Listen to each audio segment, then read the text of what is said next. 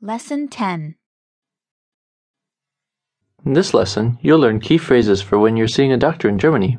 This conversation takes place at a doctor's in Germany.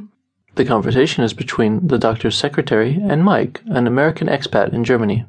The speakers are in a business relationship, therefore, they will be speaking formal German. Okay, let's listen to the conversation.